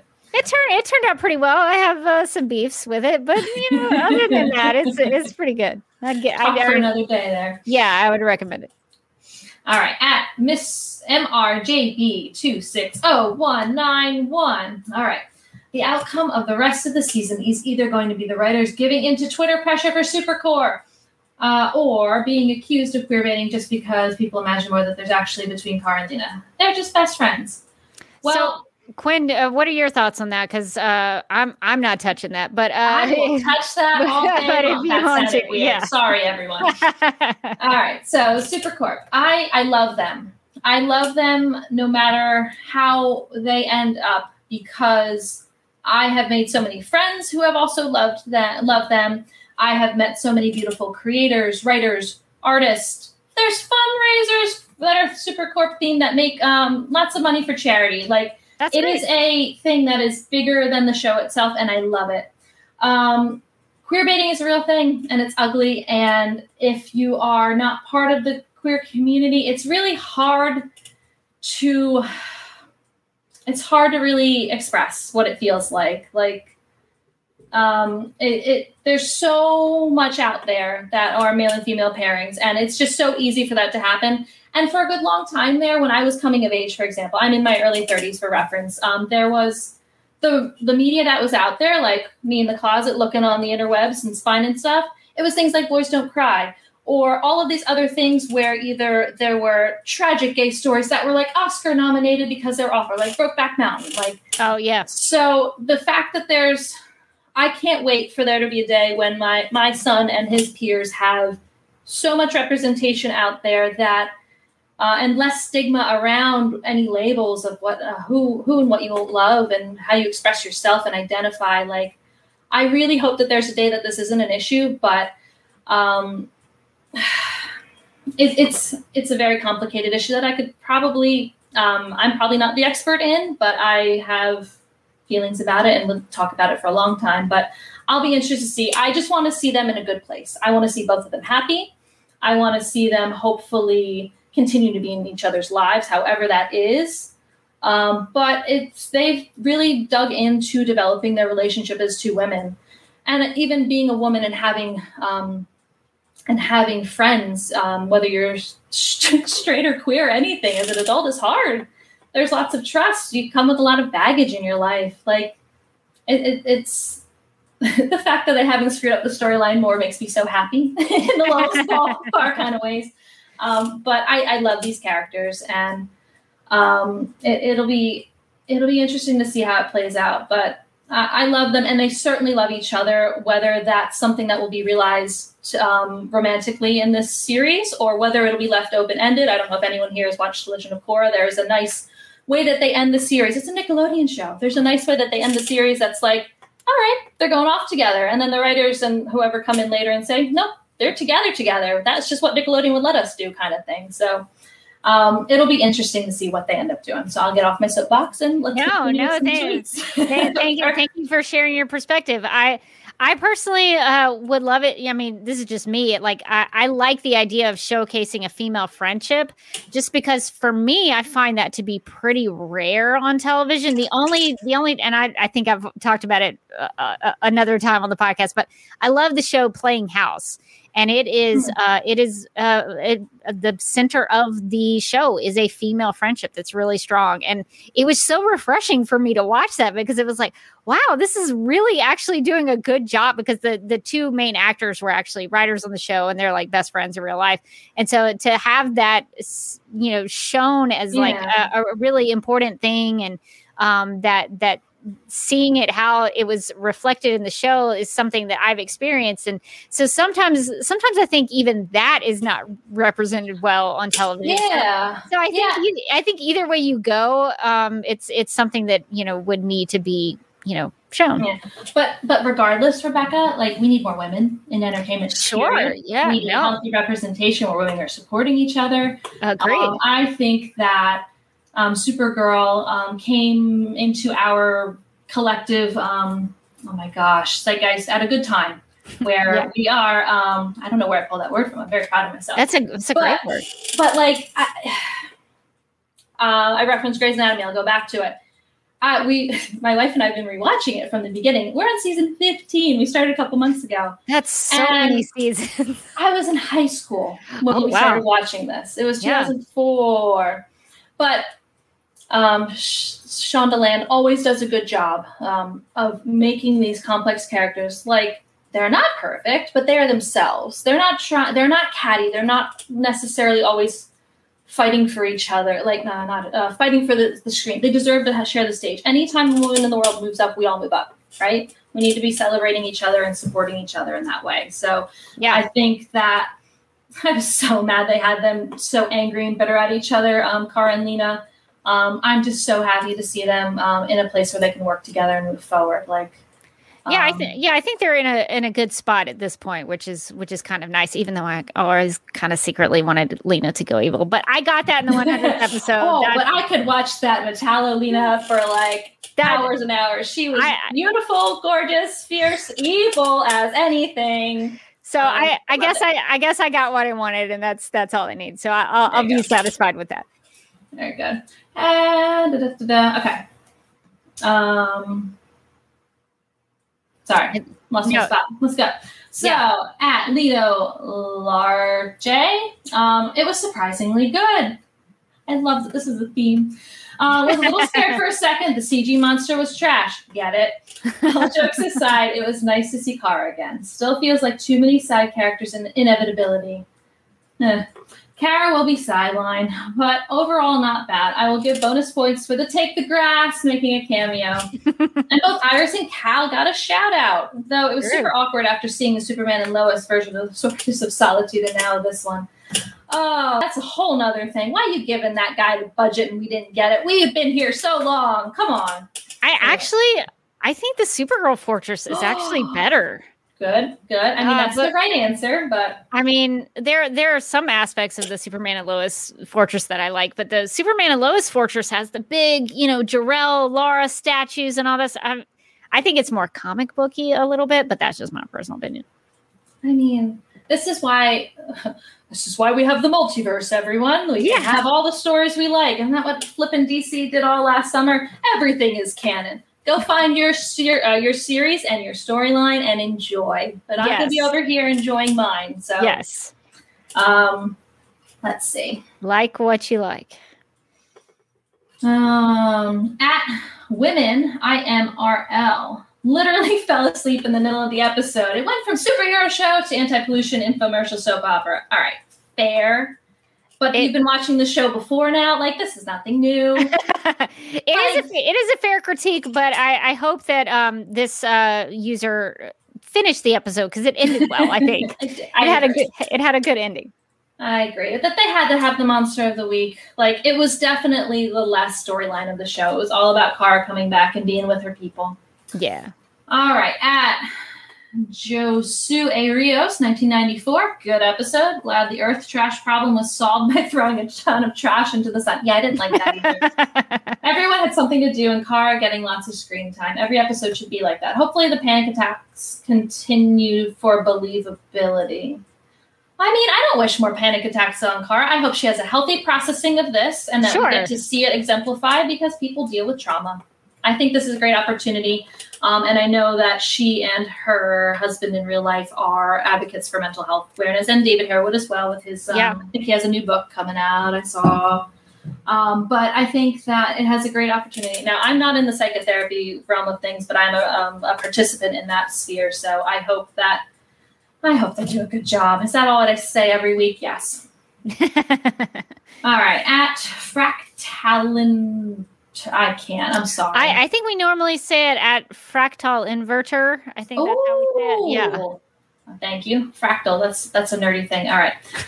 Parts were good. I like that they tried to get some kind of connection between Car and her father before he left. But when they put Car on the ground for the umpteenth time, as soon as there's a battle, I just want to run over and hit showrunners with a foam bat. I mean, at least they said a foam bat, not a real bat. Yeah, I would not. Um, I would not advise any, you know, physical violence, but I, I understand the frustration. Yeah, and I mean, I think it was realistic. Um, not only was it probably the stunt double in the in the Power Ranger suit, but um, she was she got sucked out of the Phantom Zone. The girl was tired. She needed her super suit to protect her. That's right. Uh, SL Fricky, um, Andrea is upset the magazine magazine isn't known for hard hitting journalism. Well, whose fault is that? Who bought the magazine and then decided it should go in a more ad friendly direction? Who? I ask. Don't you love that? That's like when your bosses change their whole mission statement halfway through. Anyway, at I Jules 18, Cars is definitely missed. Probably the only season sec- season six episode I've enjoyed other than the Midvale episodes. Glad they ended Kara and William. Curious to know more where Lena is going. Ireland. That's my theory. She's gonna find her mama. She's gonna do all the Irish things. I'm I'm going for it. They sent her a green screen. All right. Andre, Andrea is trying to unravel the Super Friends, and Kara's talking about her PTSD. Also, Brainy is Brainy. He's fun. I do love Brainy. He is fun. Oh, I wish. Uh, I hope we get more Jesse as Brainy or something like that to enjoy in the future. Maybe he'll do a little YouTube series. Who knows? Jesse, if you're listening, I would watch that. I mean, I think we'd all be into that. At Derp Swan. Interesting. All right. I was so happy to see Car and Alex both finally get to acknowledge some of their trauma. Oh no, you moved me. Where'd it go? Oh, did I did I move it? I'm You sorry. moved me. It's okay. I'm so sorry. Okay. some of their trauma and PTSD. However, that continues. The reunion scene was so moving, especially between Kara and Lena. Yes, I agree. I also really enjoyed Lena being part of the Super Friends and her friendship with Nia. I also love that Lena was like casually in that, just like, nope, she's at the fortress, NBD. I'm here all the time. I know everything that's going on. I mean, girl masters anything she gets into. So Yeah, the fortress is uh, fortress is uh, not a big thing anymore. All right, we have two more tweets here. Um, finally, a nice. Uh, this is at Pat Patty Mello. I know this one. All right. Finally, a nice episode of Supergirl this season. It's great to have Kara back. She made me feel all the feelings. I wanted to hug her too. Didn't Lex take all of Lena's money? So, so how exactly is she going to travel? I'm glad William has a girlfriend. We have been blessed. Yes. I think Lena probably doesn't have any more incoming money, but girl is set. Like, let's be real. Uh, she, yeah, she might have a trust fund or something in there that she can tap into. That's a good point. That's a good question, though. Or maybe, maybe um, Sentinel's little hand thing can turn into an ATM and girl set. You know, Oh, there you go. See, you can get around it. problem solved. Plot hole. Okay. At Danvers couch, love the Danvers sisters couch. Seeing Melissa and Chyler can always make my cushions cry when they have their heart to hearts. Loved Alex being the boss she is meant to be. Yes. And I think Lena will learn magic when she is away, seeing as the amulet is magic. Yes, yes, yes. I love this. Oh, Le- Lena doing some magic. That's interesting. Uh, I guess that would tie into the Nyxly stuff. Maybe she's maybe she's got like maybe she's half imp. Maybe, maybe Katie went home and put on her Morgana outfit and was like, guys, I have an idea. Let's go. Let's do this. And Ryder's I- like, great, let's go. I'm into it. Uh, well, we also have some emails. Uh, the first one is from Anna, who asks, "quote Is it normal to bring parents, significant others, and random relatives to work with you as an adult?" Unquote. Uh, how would you answer that, Quinn? Uh, what do you say to that? Well, I'm a physical therapist, so when my dad comes to visit from out of town, he walks right in, sits down, and I throw some heat on his neck. So, I mean, that's my life. What about you? Um, I I I'm I might bring people just to like see my office and you know kind of uh see what where I work, but I probably wouldn't have them hanging around uh like Uncle Archie did. Uh so I guess it dep- it does Andrea depend on had to have been irked by that. Had to have. I guess that depends on your your career path and what you do in your your workplace. Uh, so uh, that's a good question, Anna. Uh, thank you for asking it. Uh, Gina also sent in an email to say, "quote First off, congrats to Morgan and uh, Mike getting hitched. Uh, based on the pictures I saw on social media, it looked to be a beautiful and fun wedding. Uh, it was." Gina also goes on to say, "The mid-season premiere felt like forever, and yet it felt like it came suddenly. I guess that's the way time has felt for me this last year and a half." Did I love this episode? I felt it was the best episode this season so far, maybe second best to the first prom episode. There were a lot of traces of what I loved about the show that were sprinkled throughout the episode. I still can't believe they made a good episode where the villain of the week was garbage. Oh. Uh, it's a great point, Gina.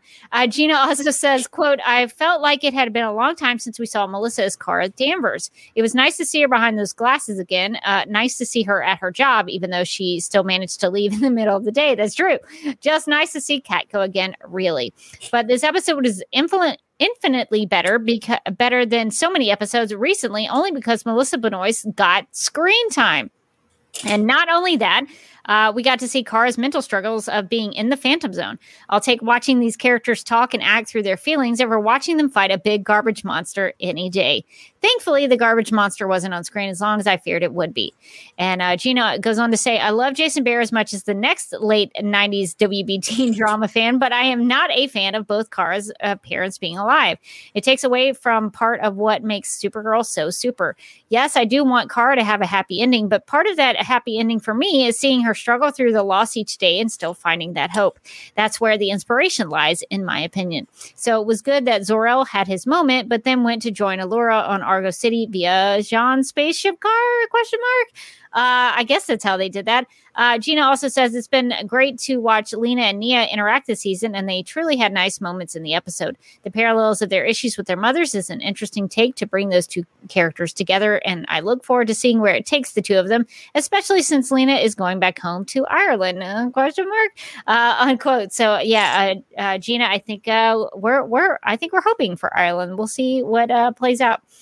Uh, Daryl also wrote in to say, "quote I don't understand their concern that Brainy would eat Kara's cake. He hasn't exhibited any behavior or eating habits that would make that a real concern." Unquote. I'll stop here. Um, I think they were uh, throwing back to all the times, especially during the flashback. Well sort of flashback time travel episodes where he was just eating all the time. He was eating Stress his feelings, eating, stress eating. Uh, so he was eating a lot. So I guess that's what they were playing on. Uh, Daryl also says, "quote I think Alex's explanation about Kelly's absence will factor into her new story next into her story next week, since apparently uh, since apparently Kelly has a new job."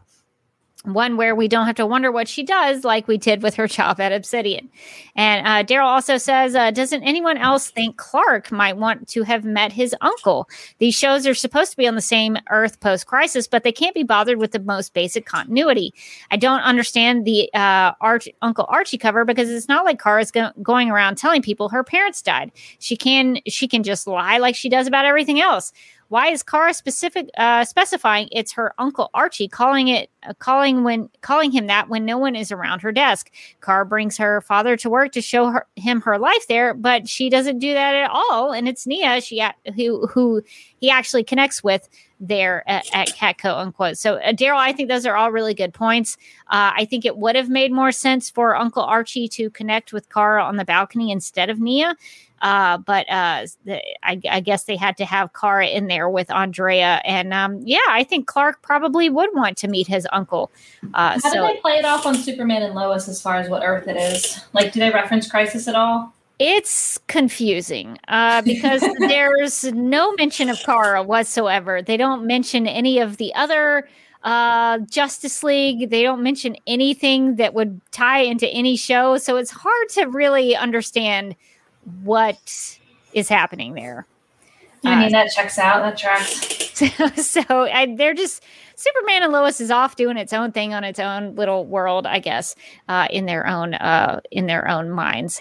So uh, if you want some, uh, although they don't mention Supergirl, but there are a lot of Supergirl references, like X Kryptonite and Stanhope, and uh, there was we something. know your feels, yes. Uh, yeah. So there's a there's a lot, and Leslie Larr, Leslie Larr is on there, but they're not going to mention Supergirl. What's that about? Uh, Oh. so so I do have my little uh, bits of beef there about Supergirl, but uh, Superman and Lois, you know, it's doing its thing. One day when you reboot it, I know you'll get it right. I know you Ye- will. You know, I'm gonna I'm gonna try for it. Uh, okay, well, uh, Quinn, we are at the point where I think we need to make some snaps. So we've got some snap judgments sent in to us by some listeners. Uh, so let's uh, get into making some snaps. In the game of snap judgments, each person is presented with two options, but must only choose one. First instincts are recommended, and explanations are unnecessary. Okay, our first one is from at SL Fricky, who asks uh, more pointless romance buildup Kara and James or Kara and William? This is going to be a tough one, Quinn. So, what would you Oh, pick? No. Uh, I recently rewatched season one. I liked James so much more in season one, so I'll pick James. Uh, yeah, so we're going pointless buildup. Uh, I think Kara and James was trying to get somewhere, but it got changed at the last minute. Uh, so I'm going to say Kara and William because it didn't seem that at least Kara and James like had a purpose, like it was trying to do something. Uh, so Kara and William, I think, is what I'm going to pick there for most uh, pointless uh, buildup. Uh, so we've got a couple of snaps from Gina who asks, uh, "Who do you prefer, Kelex or Oscar?" Hmm. I gotta go Oscar. He had he had the Wonder Woman 1984 shoulder pads rocking. uh, and he turned into a garbage monster, which is a a big plus in his his. Yeah, when you come out of the suspended belief that this is a comic book show, wow, they made the villain actual garbage. Actual actual garbage. Um, I think I always preferred Kelex, uh, so I think I'm going to go Kel. Even even when he turned into uh, when they turned him into Oscar, I still wanted to call him Kelex because I just I love Kelex so much. So I'm going to go Kelex on that one. All right. So which was your favorite interaction, Lena and Brainy, or Lena and Nia in this episode? I really love Lena and Brainy. Like, it's just like they're so nerdy in the best way, and they call each other on their crap. It's so great. I also like Lena and Brainy, but I guess for this episode, I'm liking what they're doing with, with Lena and Nia and how they're tying the, their stories with their mothers together. So I guess I'm going to say Lena and Nia on this one. All right, so last one from Gina. Uh, this is a complicated one for me to to imagine. Uh, so the first option is a cake made of donuts or a cake made with donuts on them. So Oh, if you can wrap if you can wrap your brain around those those the the I mean, so much fried dough, so much icing. I'm gonna go with the cake made of donuts. Have you ever seen those like pull away cupcake cakes? Those are so cool. That's what oh they made it. no There's a whole thing on it. Pull away cupcake cupcake cakes, and they ice the whole thing. Anyway, yeah, first one. That's my answer. I think a cake made of donuts because in my in my imagination I'm sort of picturing like donut holes but like smushed together. so I think I think I would be into that more than just having like a regular cake with a donut on top. That seems like too much. Plural donuts on top. You sure? Maybe they're mini donuts on top. Oh, maybe maybe it's like a cake with like donut holes on top somehow, like Oh, in a man. decorative stance. I am Ah. hungry now. Now I want cake. Uh, So I'm going to go a cake made of donuts on that one. All right. So we're going to end our snap judgments like we usually uh, try to do uh, from uh, Anna. So Anna is back with some some snap judgments for us. Okay. So the first one is what seems more likely? Kara and Lena ending up together at the end, or Kara ending up with William after he marries his girlfriend Mary? What would you say, Quinn? Why are we perseverating the cheating storyline, Anna? I mean, you just lob this one up there because it's always Kara and Lena for me. I'm just Sure. going to say it. Kara and Lena. Thank you very much. That's fair. I guess I'm going to have to say Kara and Lena on this one just because what seems more likely. I don't think that Kara is going to end up with William after he marries his girlfriend Mary. So that doesn't seem likely to me. So I guess I'm going to have to pick Kara and Lena uh, ending up together at the end on that one. Uh, okay, so last snap judgment from everyone. Uh, so this is from uh, Anna, and she's she's going to bring it home. Okay, so it, this is the snap. Uh, what is most likely to happen to Lena when she goes home? Uh, will she find magic and become a witch with her pow- with powers, or will she go into the water to feel connected to her mother and almost drown herself in an accident? Uh, so this is a very uh, Anna like snap judgment. Uh, so so Anna. Anna. Anna's Anna's really digging uh digging into the the tragedy of this. So what do you think is most likely to happen to Lena? I just want to make sure, Anna, are you okay? I want to know. Are you good? We we always have to check on Anna and make sure she's okay. yes, Andy. Damn, this is dark. I agree.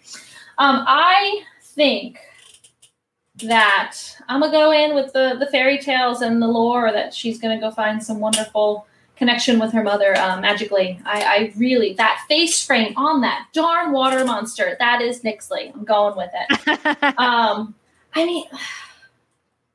That's another Grey's Anatomy reference going in the water and just being like, oh, this is great. Nope, this is terrible. Got it. Um, nope, I'm going with magic. Bring on the witch. What's most likely to happen? Um I don't know that I see Lena going into the water to feel connected with her mother. The Kelpie thing, I think if I was Lena, that would kind of freak me out from wanting to get into the water. so I don't know that I see Lena doing that. So I'm going to go. Uh, she's going to find magic and become a witch with powers. I I hope that happens. So I think that's going to be uh, the most likely scenario. We'll see if this involves Nyxly or not.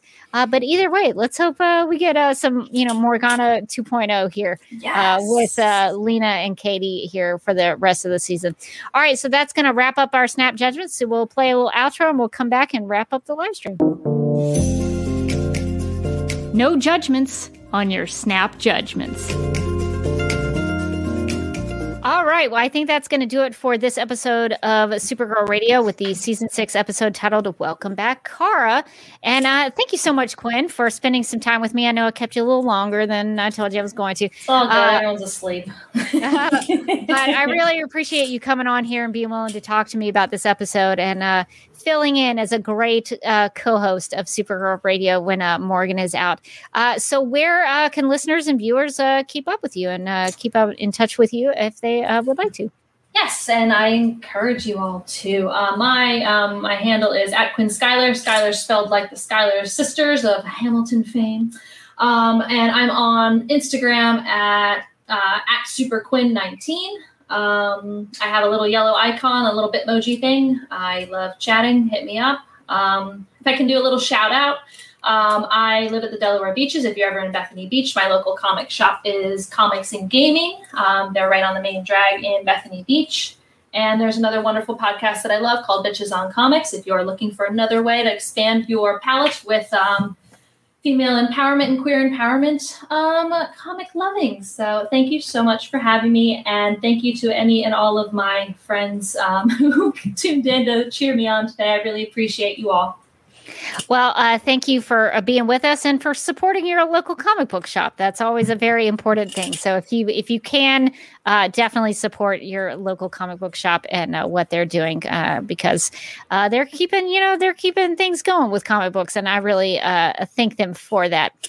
All right, so I guess we need to get into some plugs at this point. so we're going to tell you all about DCTV podcasts and Supergirl Radio and how you can keep in touch with us. If you would like to contact Supergirl Radio, you can post a comment on our website at supergirlradio.com. You can email us at supergirlradio at gmail.com. If you'd like to leave us a voicemail, you can call us at 678 718 7252. You can like us on Facebook and follow us on Twitter and Instagram, all at Supergirl Radio. You can listen to us on Apple Podcasts, Stitcher, iHeartRadio, Google Podcasts, Radio Public, Podchaser, and Spotify, where we also have a Spotify playlist that includes music featured on and inspired by the CW Supergirl TV series. We are listed on DC's fan page, which you can find at dccomics.com slash dc-fans. If you like what we do, we encourage you to give us a rating and write us a review on Apple Podcasts. If you enjoy our Supergirl Radio live streams, make sure to subscribe to the DC TV Podcast YouTube channel and hit that notification bell to get notified when we go live and Wired. DC TV Podcast also has a TeePublic store, so if you're in need of new DC TV related t shirts, tank tops, sweatshirts, onesies, mugs, notebooks, pillows, or stickers, go to supergirlradio.com and click on the TeePublic store link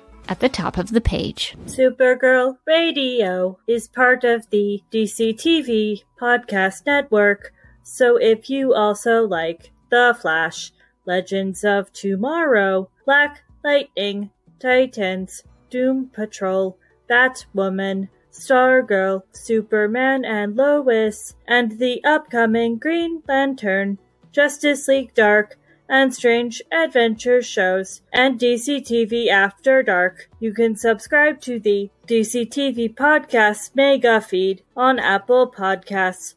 Follow at DC TV Podcast on Twitter and like DCTV Podcasts on Facebook or else. This has been a message from Hope, inhabiting the Flash vessel, also known as New Rachel.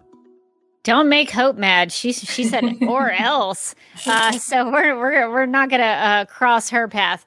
Uh, but speaking of DC TV podcasts and the TeePublic store, uh, we do have since uh, this episode of a Supergirl, Welcome Back, Kara, had a lot of Kryptonians.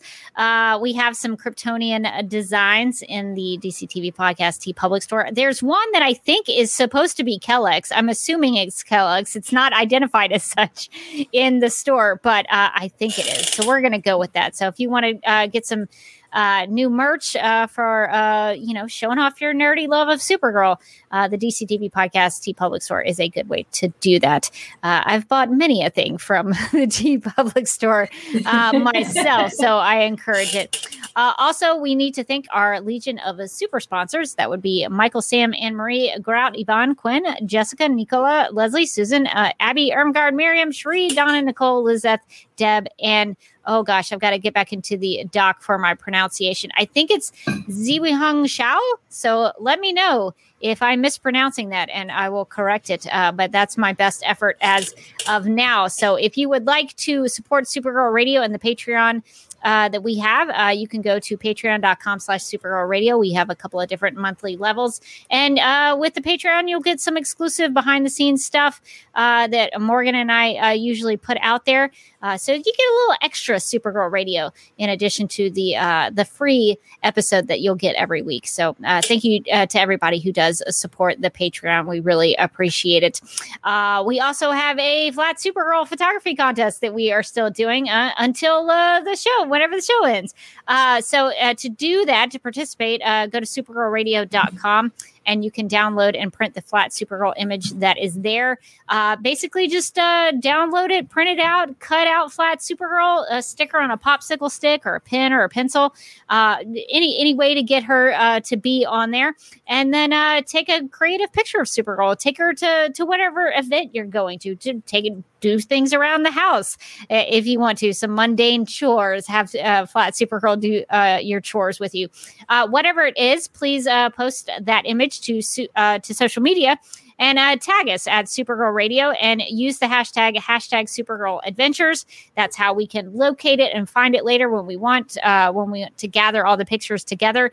Uh, and we're going to be doing this until the Supergirl series finale. So you've got some time to plan out your photo shoot with Flat Supergirl if you want to take her out and uh, snap some pictures. So uh, that's been a lot of fun. People have been uh, having a good time with Flat Supergirl. So thank you all for participating. And uh, you've still got some time if you would like to do that. Uh, if you want to keep up with me, you can find me on Instagram at the Derby Kid. I post the occasional picture. Uh, I actually got to post a couple of pictures from Morgan's wedding that I took. Uh, I, I, got a little bit of a, a po- you know, Amy Amy from Legends of Tomorrow posed a little bit, and I, I, tried to take her picture. so there were a couple, a couple of good shots that I came away with from uh, Morgan's wedding. So you can go check those out if you would like to do that. If you want to follow me and keep up with me on YouTube, I do have a personal YouTube channel at youtube.com slash duckmilkprod. Uh, on Sundays at 4 p.m. Eastern, I'm going through uh, Rotten Tomatoes top critics reviews of Batman v Superman Dawn of Justice. Uh, I'll be doing that for a long time. So if you would like to uh, read those reviews with me, I'm doing 38 of those. Uh, so come and hang out. We'll talk about uh, Batman v Superman if you are into that. Uh, I'm also going to be next week going to Dragon Con. So that's why we're not going to have a Supergirl radio on Thursday. We're going to be having a live stream on Wednesday instead uh, because I'll be going to Atlanta on Thursday. and I'm going to be doing doing a, two panels. Uh, the first one is going to be a Superman Battle Royale of Media Superman. I'm actually doing this with our good friend Michael Bailey. He's a friend of the podcast. And uh, so this should be a lot of fun. I've been told they're going to have categories that we are going to have to uh, make picks on, like best hair and best suit. Uh, so that's going to be a lot of fun. I'm sure there'll be lots of hot takes. It might get spicy uh, at that panel, but uh, it should be a lot of fun. Uh, and getting to do that with Michael, I'm very excited. Uh, I'm also going to be on a panel about Supergirl, about the CW Supergirl uh, called Supergirl Final Flight. this has been changed to Monday, September 6th at 10 a.m. Uh, and I, di- I didn't mention if you're going to Dragon Con, you can go to the Superman one Saturday, September 4th at 8:30 p.m. The Supergirl one is on Monday at September 6th at 10 a.m. So if you want to uh, find me at Dragon Con, I'm going to be doing those panels, and I'll probably record them as well and put them in the Supergirl radio feed if you can't come to Dragon Con. Uh, I'll still make it available to you so you can hear all the hot takes, all the all the uh, the uh, the crazy shenanigans that will go on with that. All right. Well, uh, when I think we need to, uh, Quinn. I, I said mean, I pretty said, cool too. I said, I said when like the Supergirl character because I say when a lot. Quinn, I think we need to uh, wrap up this live stream and get out of here. Uh, but uh, I think that's going to do it for this episode of Supergirl Radio. But until next time, I'm still Rebecca Johnson. And uh, I guess uh, we could just say, you know, welcome back, Kara. It's been nice to see you. So we're glad uh, that Kara is back with us. So thanks for uh, hanging out with us on this uh, episode of Supergirl Radio.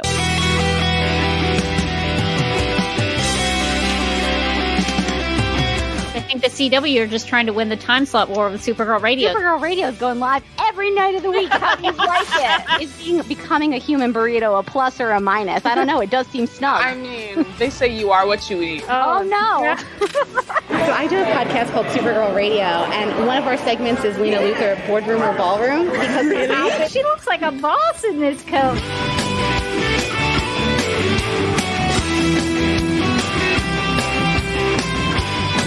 Nasty Luthor like a different Luthor? It's not just Lena being mean. No. Helen Slater here. It's so fun to know that you're hosting a podcast called Supergirl Radio.